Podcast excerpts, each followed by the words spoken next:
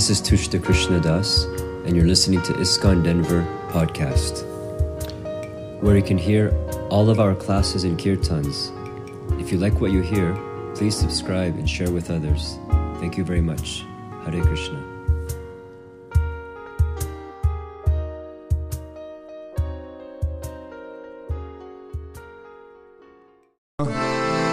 Madhava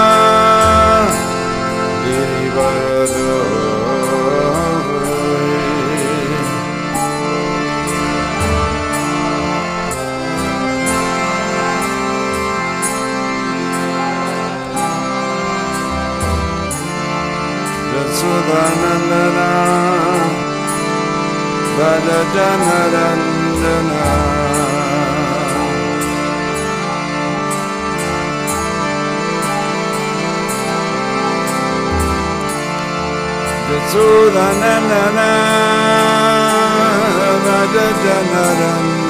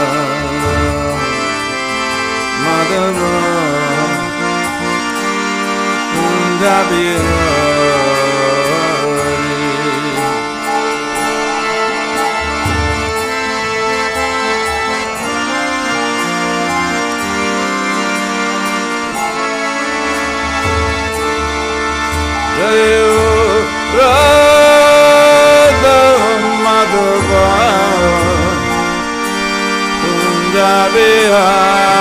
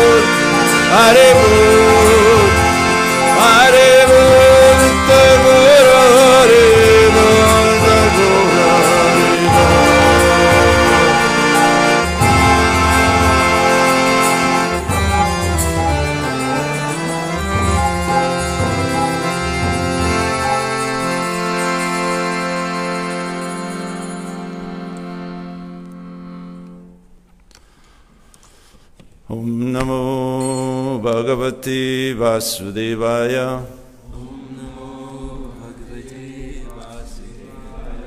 ॐ नमो भगवते वासुदेवाय।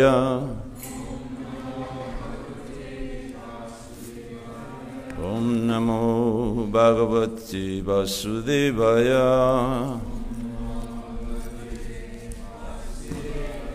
नारायणं नमस्कृत्य नरं चैव नरोत्तमं देवीं सरस्वतीं व्यासं ततो जयमुदीरयेत् नस्तप्रयशबादृशु नित्यं भगवतः सेवया भगवति उत्तमश्लोके भक्तिर्भवति नैस्तुकी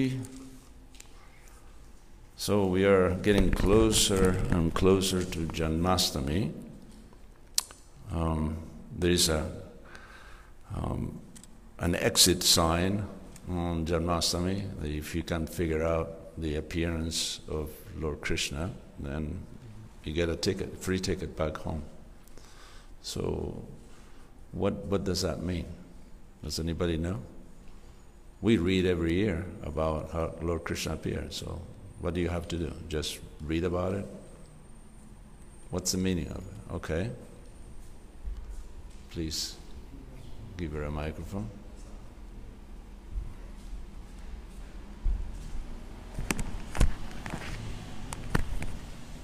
Who is it? Well, someone once asked Radhanath Swami, okay, so Krishna says in Bhagavad Gita that if we understand the, the appearance of Krishna, then we go back to the spiritual world. So I understand the appearance of Krishna, so will I go back to the spiritual world? And Radhanath Swami became very, very, very, very, very grave and said to understand Krishna means to stand under Guru. Anyone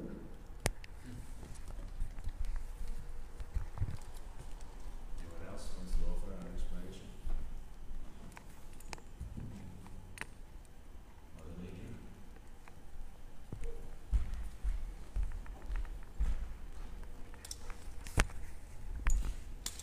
So, um, like Maharaj was saying, we understand by the mercy and blessings of the spiritual master, and uh, th- then we get uh, blessings to get realization.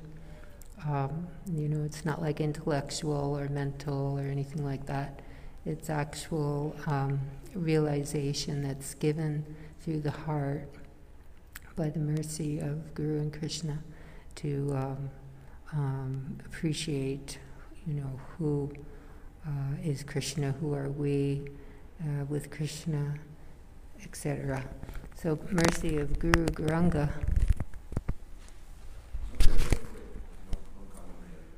So, stay with you. So, that is the, that's the theory behind. So, please explain in your own, in your own Ultimately. words, what, what's your realization? Oh, uh, so, you know, Krishna is so kind that he appears. And his um, pastimes are attractive. Krishna's all attractive. So he comes to attract us. So, um, in that uh, relationship that we uh, experience through attraction to Krishna, then um, we understand that that's who we are and that's who Krishna is. He's uh, um, our Ishtadev, and so in, in our heart, we're um, living that in our heart. We, we understand, you know, our relationship with Krishna, and um, so that's our, our life and soul. That's who we are, and Krishna is our, and Radha and Krishna are our life and soul, and we serve them here uh, is purely, and that means we serve there purely. So basically, um, we're servants of the servants of the servants, and we're serving here, knowing that that's who we are as um, pure servants of the Lord. And so we understand that whatever we're doing here, um, then we will do there. so we understand Krishna through service. Anyway, it's just one way to look at it.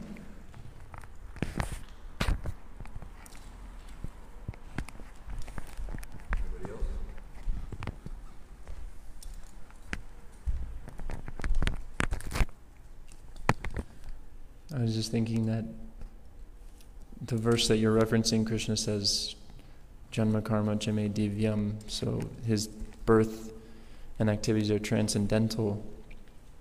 So it's different understanding about his birth and activities than understanding about just any other common birth. And if we're wanting to be, you know, so many people talk about being spiritual and divinity and whatnot. But Krishna is explaining, Krishna is showing something, what is divine, something very specific. That he is a person and he comes, and his ways of acting and moving and appearing in the world are um, not ordinary, they're not material, they're spiritual. So if we put our attention towards that, then we can actually, you know, it's like, like I said, spirituality is so vague for people these days. But this is something that's very specific. So it can, so many realizations can come from just putting our attention to understanding and hearing about how Krishna appears.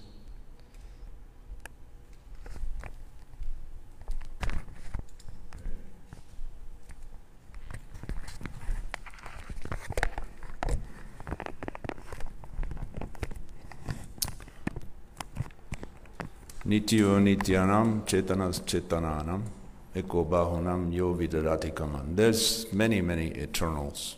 That's, that's not a big deal, apparently. There's countless eternal beings, but there's only one that maintains and takes care of everybody else, and that's, that's Krishna. So his appearance is not ordinary, uh, even though may look like a birth may look like, but it's not an ordinary birth. We were discussing yesterday. It went from the mind, uh, mind of a husband to the mind of a wife. Usually, children are not brought up that way, and and Krishna, from a very early age, started killing enormous people, demons with powers. Uh, we don't see that also among other kids, and um, yeah, Krishna is not an ordinary being even among the eternals, he's not ordinary. So if we, uh, as you say, pay a little attention, we will see that everything that Krishna does has, has uh, very deep meaning. I wanted to read from the 10th chapter of um, the 10th canto, 10th chapter, 10 verses, 10, 10, 10. Uh, also, I was thinking of a, of a verse that is in the Padyavali uh, compilation of poems by Srila Rupa Goswami, where Sarvabhauma Bhattacharya says, um, Others may study the Vedas, the Smriti, the Mahabharata, and fear material existence. I just worship Nanda Maharaj, in whose courtyard the Supreme Brahman is crawling. So, this is this is our Krishna. Uh, uh, even though appears as an ordinary child, he's not ordinary. Even uh, Sarvabhauma Bhattacharya, who is none other than Brihaspati, the priest of the demigods in Krishna Lila, uh, worships that crawling child above all other things, and he was a he was a great scholar and a great devotee. So, We'll, we'll read a little bit from the deliverance of the Yamalarjuna trees um, because there's a, a, bit of a relationship between this chapter and the chapter of the fourth canto of, uh, that we were reading in the Bhagavatam, where Daksha had a, Daksha had a bad day. I think that's not the title of the chapter, but you know we can def- definitely consider that an alternative title for it. And uh, his his day is gonna get worse. Uh, yes, he's he's gonna lose his head eventually, uh, literally. Um, some people do it figuratively. He he literally lost his, lost his head, and uh, it's very strange. He he got a goat head, and uh, and he was grateful for it because at least he got some kind of a head. Um, yeah, goats. Goat is not a very uh, good birth. Goats are not very smart, and uh, they eat anything, like literally. You can, you know, we have we have a division under downstairs. You know, landfill, recycling, and compost. Goats, they only have one. Just they they eat all of it. They don't discriminate among between plastic and food and anything else. So God is not a good. It's a good thing. So let's read here. Um, I'm just going to read the the um, English and uh, and the, some of the purports by Srila Prabhupada, both translation and purports. King Parikshit inquired from Shukadeva Goswami, O great and powerful saint, what was the cause of Nalakuvara Manigriva's having been cursed by Narada Muni? What did they do that was so abominable that even Narada, the great sage, became angry at them? Can not kindly describe this to me? This is puzzling because where did you see Narada Muni elsewhere in the Mahabharata, in the anywhere, becoming angry? He never did. And he appears to be angry here, but it's actually is, is thinking how to bless these boys. Sukadeva Goswami said, O King Parikshit, because the two sons of Kuvera had been elevated to the association of Lord Shiva, of which they were very much proud, they were allowed, they were allowed to wander in a garden attached to Kailasa Hill on the bank of a Mandakini river.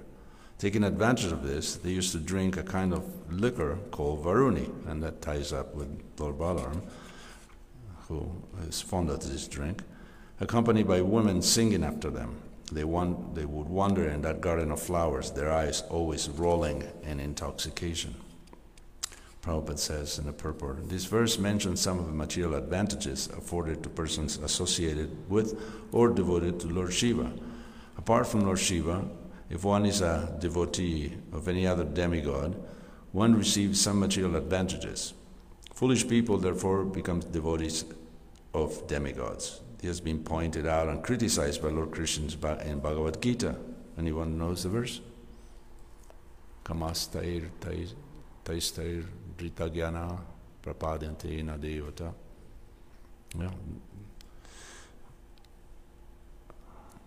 Those who are non devotees of Krishna have a taste for women, wine, and so forth, and therefore they have been described as Ritagyana, bereft of sense. The Krishna consciousness movement can very easily point out such foolish persons, for they have been indicated in Bhagavad Gita 7.15, where Lord Krishna says, Namam duskritina muda prapadyantena naradama mayaya parita jnana asuram bhavamasritam. Those miscreants who are grossly foolish, lowest among mankind, whose knowledge is stolen by illusion and who partake of the atheistic nature of demons, do not surrender unto me. Anyone, this is, this is very strong language by Srila Prabhupada, following this, uh, the translation of this verse. Anyone who is not a devotee of Krishna and does not surrender to Krishna must be considered Naradama, the lowest of men and duskriti, one who always commits sinful activities. Thus, there is no difficulty in finding out who is a third class or fourth class man, for one's position can be understood simply by this crucial test Is he or is he not a devotee of Krishna? I don't think he leaves any doubt of his opinion here. Why are the devotees of the demigods greater in number than the Vaishnavas? The answer is given herein. Vaishnavas are not interested in such fourth class pleasures as wine and women, nor does Krishna allow them such facilities. Within the waters, this is another verse, within the waters of the Mandakini Ganges, which were crowded with gardens of lotus flowers, the two sons of Kuvera were enjoying young girls, just like two male elephants enjoying in the water with female elephants. Purport. People generally go in the Ganges to be purified of the effects of sinful life. But here's an example of how foolish persons enter the Ganges to become involved in sinful life. It is not that everyone becomes purified by entering the Ganges. Everything spiritual and material depends on one's mental condition. So that also ties up with the verse that describes that people who go to a place of pilgrimage to take a bath are no better than cows or asses because you're supposed to go there to clean yourself and associate with saintly people. Um, text 5 O Maharaj Parikshit, by some auspicious opportunity for the two boys, the great saint Devarshi once appeared there by chance. Yes, kind of not sure about this by chance. Narada Muni is very uh, ubiquitous. He, uh, he's always at the right place at the right time, or at the wrong place at the right time. And he, he's kind of an accelerant of, of lila. You know, like there is there's a fire and he squeeze some uh, uh, fluid, uh, what do you call that fluid that they put in? Lighter fluid. There you go. Yeah. So Narada Muni is the spiritual lighter fluid. He, he always gets gets the fire to go fast, very high, because he wants Krishna involved everywhere. O Maharaj Parikshit, by some auspicious opportunity for the two boys, the great saint Devarshinada once appeared there by chance. Seeing them intoxicated with rolling eyes, he could understand their situation. And purport says, Sadhu Sangha, Sadhu Sarva Sastri Hoy, Lava Matra Sadhu Sangha Sarva Siddhi Hoy. So the, the uh, Prabhupada doesn't give a translation. But we know this, uh, this is a verse from uh, Madhya Lila, uh, Chaitanya Charitamrita. Sadhu Sangha, the association of saintly people, devotees. Uh, Sarva Shastra Ho, Sarva Shastra Ho, gives um, everything is open once one associates with, with saintly people. Lava Matra Sadhu Sangha, Sarva Siddhi Hoy. Sarva Siddhi Hoy means you get all perfection like siddhi. Siddhi means perfection, or sometimes means mystic power.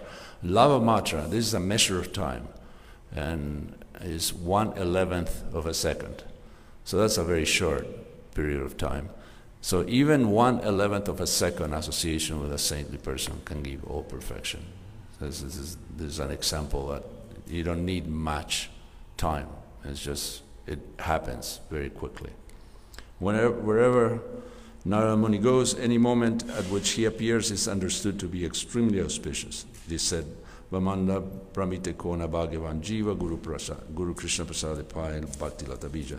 According to their karma, all living entities are wandering throughout the entire universe. Some of them are being elevated to the upper planetary systems, and some are going down into the lower planetary systems.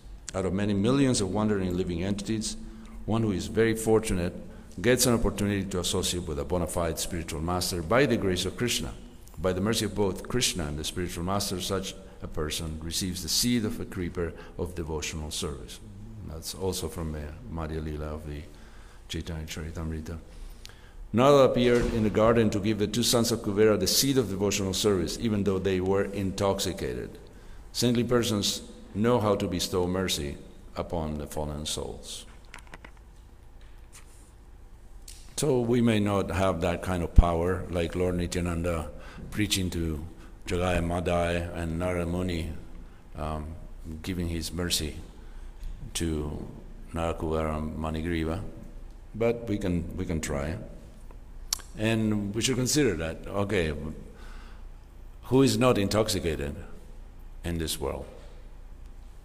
Who is, who is aware of their eternal existence? An identity. Not, no one. So we can consider that this is a, a world of intoxicated people. So anybody you preach to, even if they speak very flowery, very uh, large words that have you know very deep meaning, still they are completely intoxicated and they don't know what they're talking about. In general, this is this is the case. So the devotees have to be very merciful and tolerate the embates and not be um, overwhelmed because someone else, you know, speaks, you know, quotes this guy and that, this meat eater and that meat eater. It doesn't really matter. Um, they don't understand their own position. So we have a responsibility to deliver the message of Krishna consciousness regardless of our audience. Uh, it'd be nicer to, well, obviously, there are different types of audience. Mm, There's some more receptive and more educated and so on. But in general, we have to say uh, most of the world, 7 billion plus, are intoxicated and they, they don't know their own identity, they don't know who God is, they don't know what their situation is, what their future is. They don't know anything that is relevant. Relevant means something you can take with you after you die. That's relevant. And anything else at the time of death becomes irrelevant. So there's, there's your new meter to, to measure yeah, if you should deliver a message of Krishna consciousness or not, because this person seems very educated. Upon seeing Narada, the na- naked young girls of the demigods were very much ashamed. Afraid of being cursed, they covered their bodies with their garments. But the two sons of Kuvera did not do so. Instead, not caring about Narada, they remained naked. Seeing the two sons of the demigods naked and intoxicated by opulence and false prestige, Devarshi Narada, in order to show them special mercy, desired to give them a special curse. Thus he spoke as follow, as follows. Purport. Although in the beginning Narada Muni appeared very angry and cursed them, at the end the two demigods, Nala, Kuvara, and Manigriva, were able to see the Supreme Personality of Godhead, Krishna, face to face. Thus the curse was ultimately auspicious and brilliant. One has to judge what kind of curse Narada placed upon them. Srila Vishwanatha Chakravarti Thakur gives herein a good example. When a father finds his child deeply asleep, but the child has to take some medicine to cure some disease, the father pinches the child so that the child will get up and take the medicine. In a similar way, Narada Muni cursed Nala Kuvara Manigriva in order to cure their disease of material blindness. That was a brilliant analogy by Vishwanatha Chakravarti Thakur. Translation Narada Muni said, Among all the attractions of material enjoyment, the attraction of riches bewilders one's intelligence more than having beautiful bodily features, taking birth in an aristocratic family, and being learned. When one is uneducated but falsely puffed up by wealth, the result is that one engages his wealth in enjoying wine, women, and gambling. Uh, if you recall, this, these are the, what are the four characteristics of a pious birth? Wealth, nice bodily features, aristocracy, education, and um, money, yes, wealth. No, that's what I said first, right? It's beauty, wealth, aristocracy, education, right? I got all four. So this is this is actually the reason why people become proud. But of all of them, wealth is the worst because you, you may think you can buy your way. You can buy other people's friendship or love. You can buy your way to happiness, which is not available actually that way. So this, how is pride cured? Pride is cured by poverty, by scarcity. Because when you're when you have scarcity, there is there is no pride. Know, even though there is a saying that Prabhupada used to quote, the, the, even the poor is proud of his penny, right? Even the pauper is proud of his penny. But still, this is this is a very good, um, very quick education when when you become devoid of all wealth, then pride goes down very quickly, declines. And the purport Prabhupada said, among the three modes of material nature, goodness, passion, and ignorance, people are certainly conducted by the lower qualities, namely passion and ignorance, and especially by passion.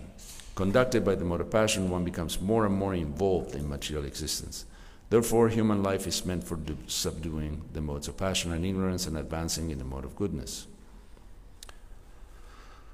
Vava kama chita etirnavidam stitam sattve prasidati. That's from the Bhagavatam, the second chapter of the first canto. This is culture. One must subdue the modes of passion and ignorance. In the mode of passion, one is, one is falsely proud of wealth. One engages his wealth only for three things, namely wine, women, and gambling. We can actually see, especially in this age, that those who have unnecessary riches simply try to enjoy these three things. In Western civilization, these three things are very prominent because of an unnecessary increase of wealth.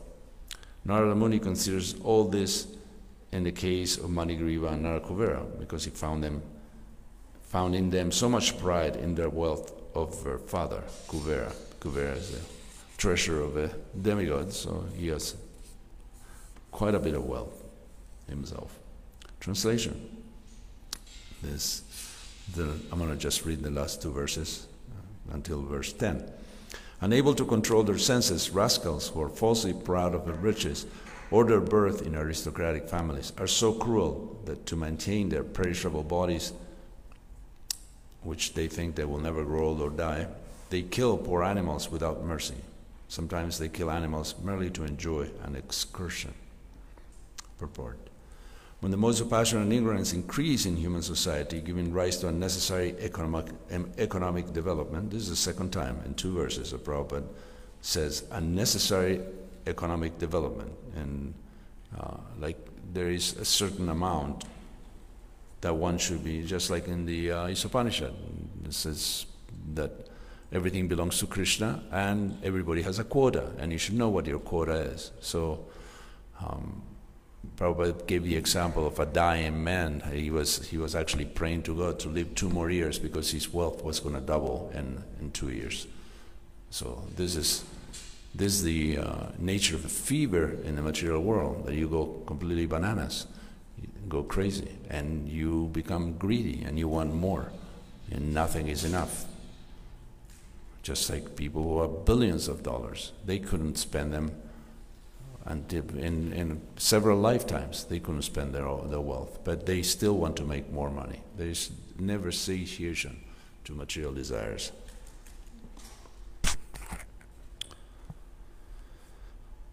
The result is that people become involved with wine, women, and gambling. Then, being mad, they maintain big slaughterhouses or occasionally go on pleasure excursions to kill animals, like safaris. Forgetting that, however, one may try to maintain the body, the body is subject to birth, death, old age, and disease. Such foolish rascals engage in sinful activities one after another. Being Duskratis, they completely forget the existence of a supreme controller who is sitting within the core of everyone's heart. Ishvara sarvabhutanam ridesharjuna tishtati.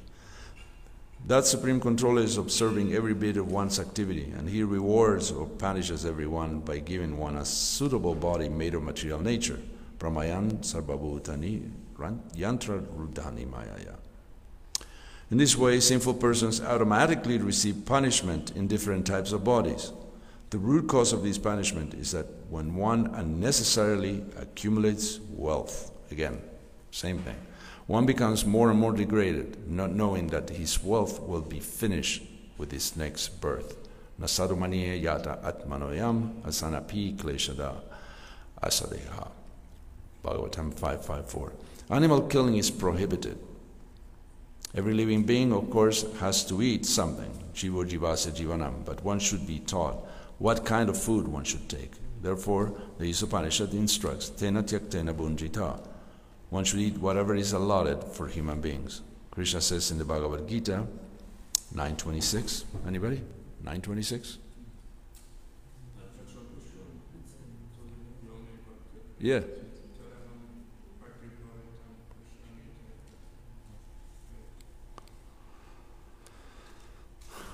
So So, everybody hears it. Patram pushpam phalam toyam yume bhaktya prayachati tadaham bhaktyupaditam ashnani priyatatmana.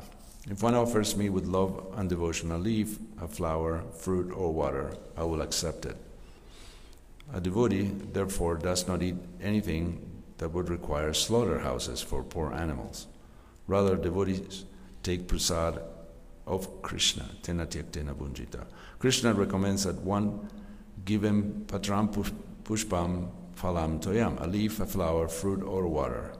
Animal food is never recommended for human beings. Instead, a human being is recommended to take prasad, remnants of food left by Krishna. Jagya Shista Santo Muchate Sarva Kilvishaya. This is Bhagavatam 3.13. If one practices eating prasadam, even if there is some little sinful activity involved, one becomes free from the results of sinful acts. So this is a leaf, flower, fruit, water. This doesn't seem like, you know, there's no gulab jamuns and pizza involved in this. But this is an example of even something easily available that if is offered with love, Krishna will accept. It doesn't, it doesn't say it ends there. That's all you can offer. You can offer anything you want as long as it's not um, the result of sin. But even if there is, Prabhupada said, if there is some little sinful activity involved, one becomes free from the results of sinful acts.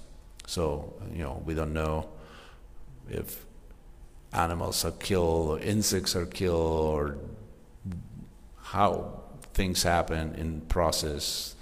You know, people are mistreated. You know, there may be some, some things involved in the procurement of food, but still, because um, is offered to Krishna with love and devotion, this, this actually changes and, and becomes prasad.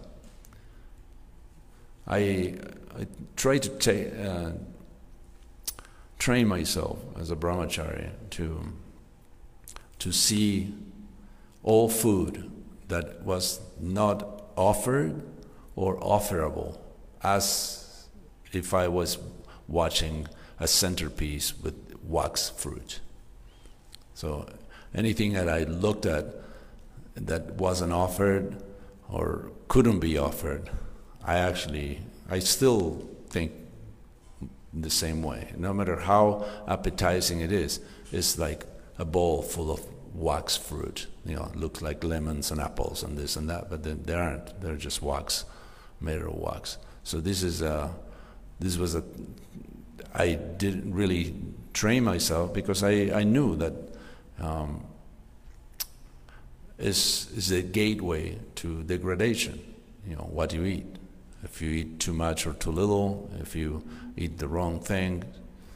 Uh, and I've been thinking, you know, I've been, in, in a few days it's going to be my 40th year since, since I joined. And I, I've, I've been eating so many delectable dishes for, for several, so, so many decades. When will be the time that I, uh, I just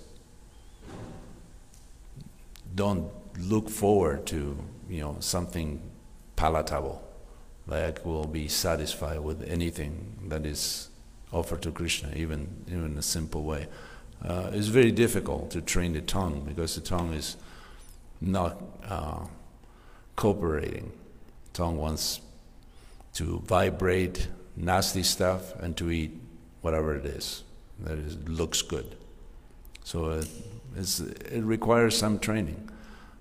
But the hope is that uh, even if I don't make it in this lifetime, there, there will be another opportunity where I can continue uh, training so I can get out of this, this material world.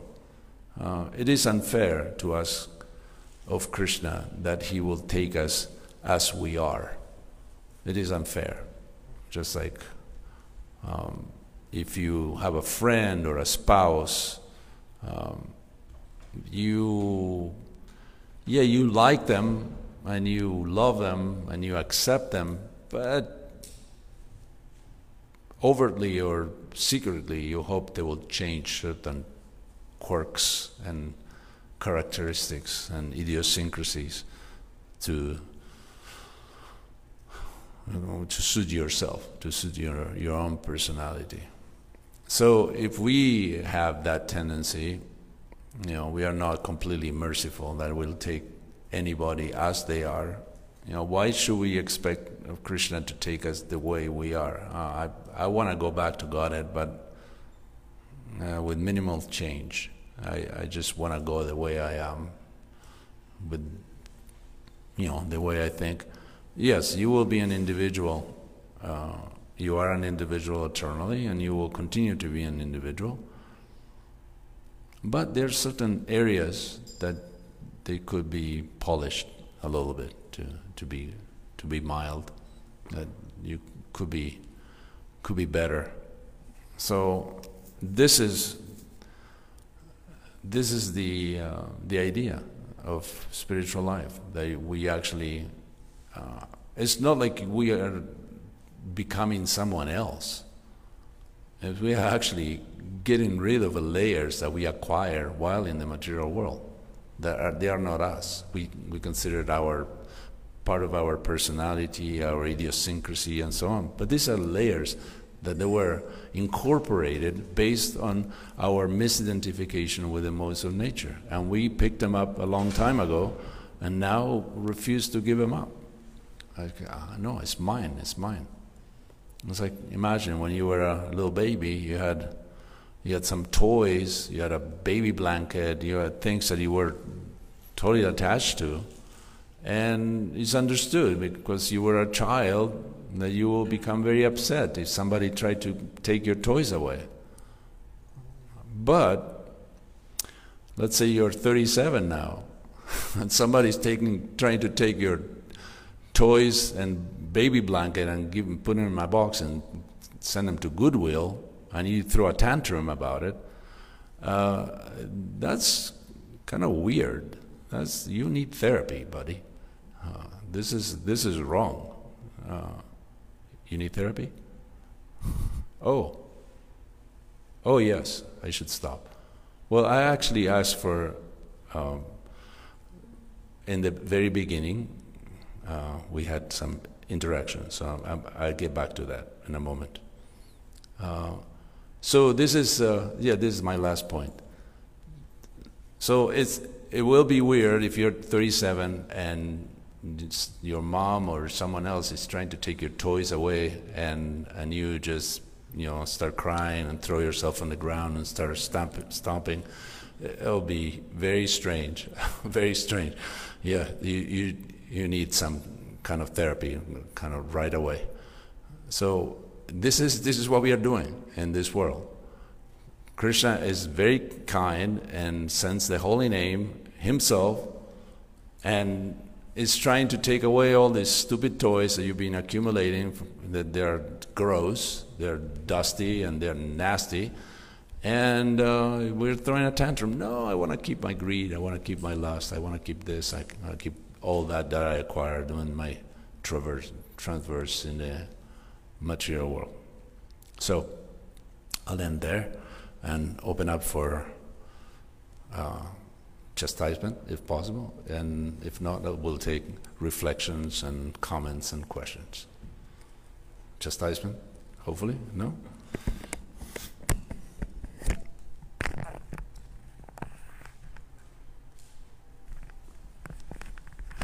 Thank you, Prabhu. I, had a question.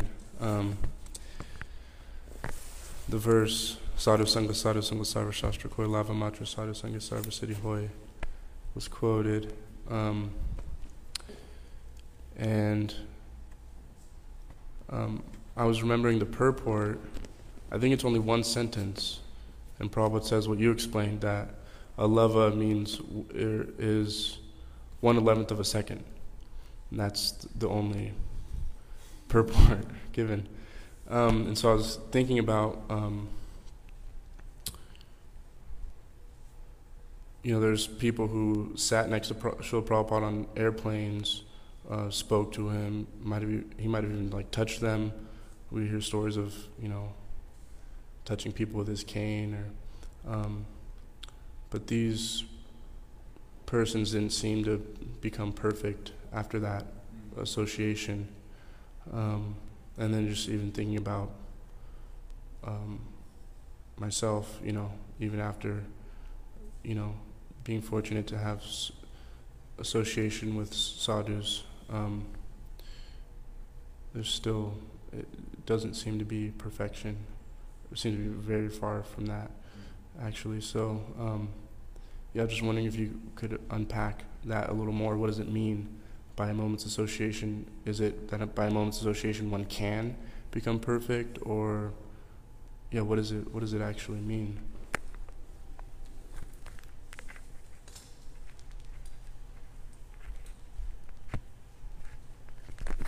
It's a fair question. Um, let's say we have a graphic. You see your lifetime, no, let's say 80 to 100 years in the graphic. But the graphic is very large because it's, it's eternal. So there's no beginning or end. So it's extremely long. And then you see this little dot, if you, if you actually can see it, those hundred years.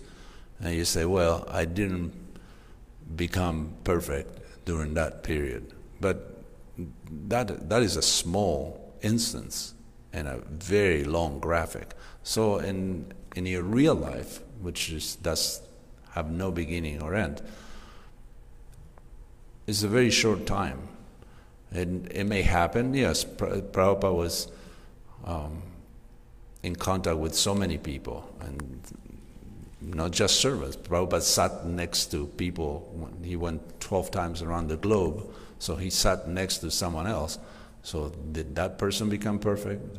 If, if they were nice, they gave a cup of water to Srila Prabhupada, and then you know they become perfect. How would it happen? When would it happen? It takes time. It's a gradual process, and it depends on your sincerity.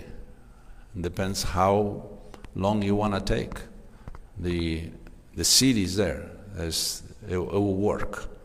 It's, it's medicine. medicine takes longer for some to act than for others.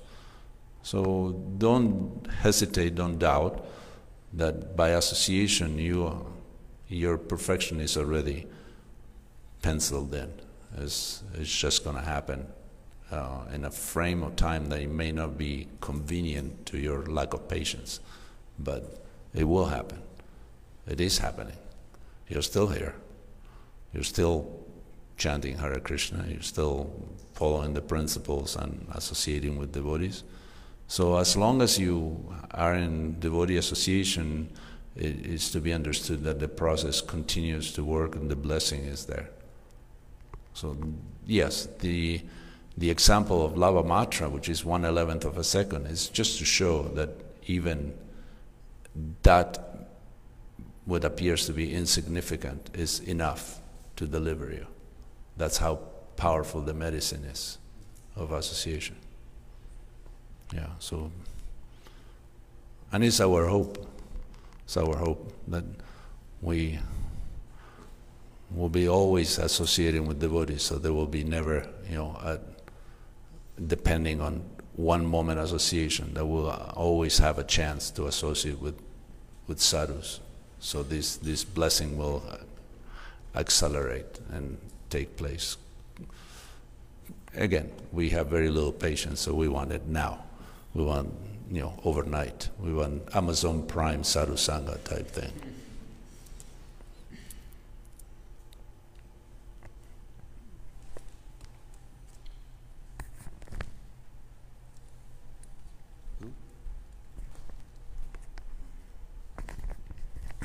Thank you, Prabhu.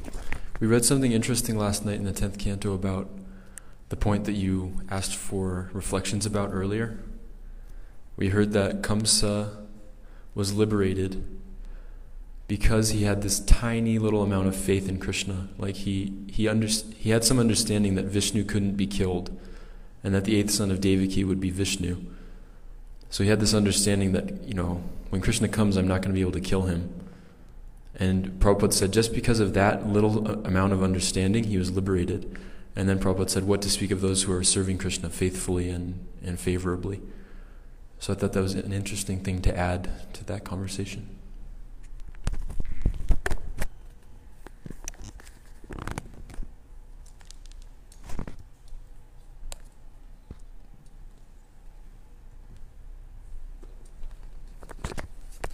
Just add a little more to that, because when you look at the example of Kamsa, also, he stayed a demon all the way up until the point where he was killed by Krishna. So even though he had that little bit of faith and he was becoming liberated at that point, he was still a demon all the way until Krishna took him. I'm still a demon.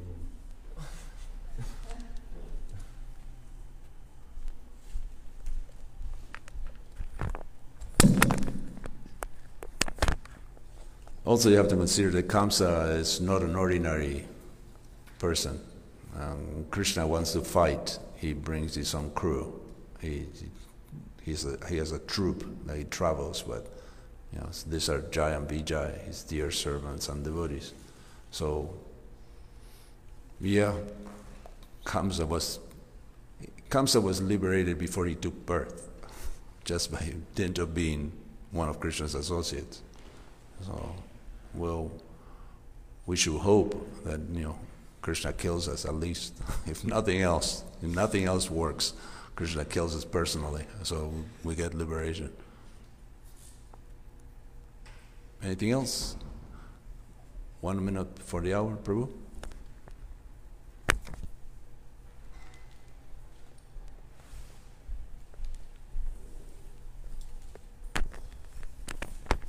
Thanks, Prabhu. Um,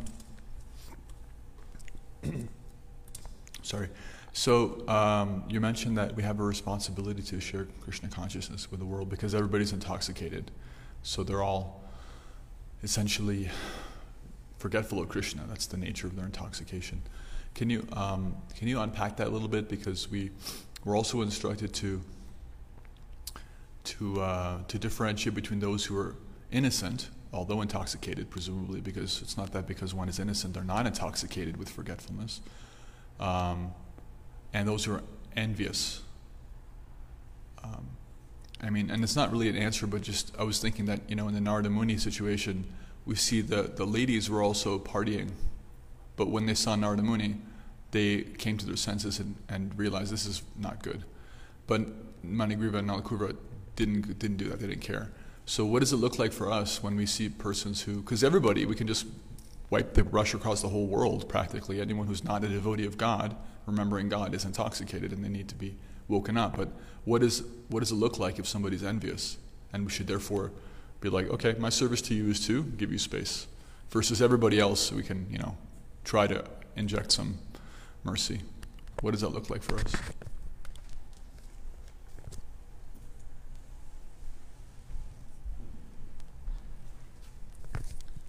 I remember one particular incident. I was distributing books at the Orlando airport, and uh, I approached this lady with a Bhagavad Gita, and she uh, grabbed the purse and hit me with it. So I say, well, she's probably off the list of people to preach to at that at that point, um, and you can you can somewhat tell. Um, if you if you start talking about philosophy or even you know ethics, morality, common sense, and uh, the person is not um, doesn't even doesn't even get the minimum. Um, like I, I used to play table tennis with a with a student from Westmont College. That's a, a, Christian school, you know, quite quite expensive and prestigious in Santa Barbara. And this boy was a devout Christian. Like, actually, when when you go to that school, part of the curriculum is that you have to go to uh,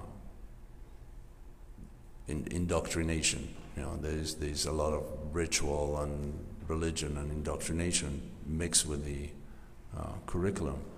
And uh, so he asked me, and I never bother to to preach to him. Um, I just thought he was a good partner for me to get a workout. That's that was it. That was the intention. But he uh, he asked about you're a vegetarian, right? Yes. So um, I said, you're not. No. Um, why not? Well, because uh, I don't have to be. I say, Well, you read the New and the Old Testament, right? Yeah, yeah, and you follow it. Oh, yes.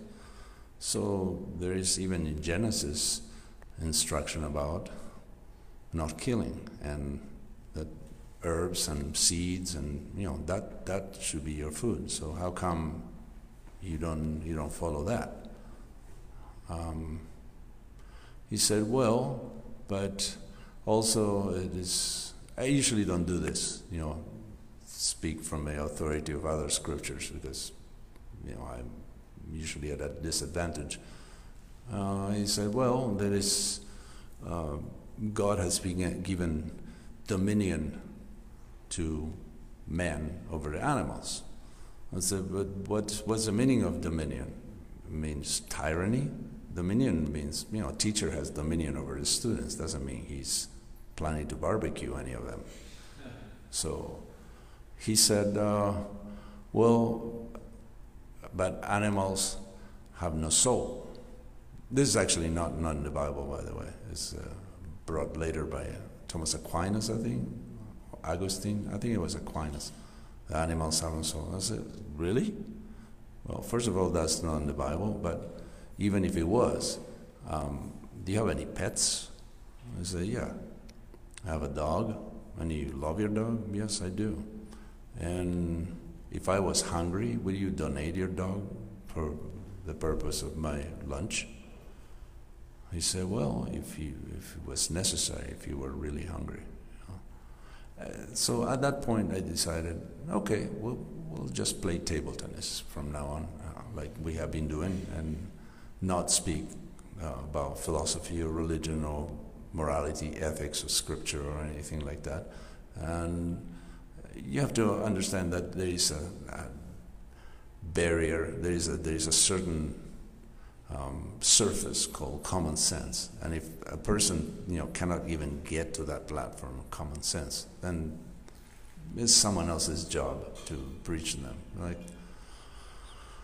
some people, you can give a little prasadam, you know, just kind of try to jumpstart their spiritual life, but there is very little more that you can do because they're they're not they don't they don't have common sense. There's, they don't have any basis where you can get a hold and have common ground. So in my my many years of book distribution i i encounter a few not very many you know that there were antagonistic inimical violent you know things like I decided, okay, these people are, they're not, they're not ready. They're not ready. I try to um, create a good impression so the next time they meet a devotee, they actually, they, they have a chance.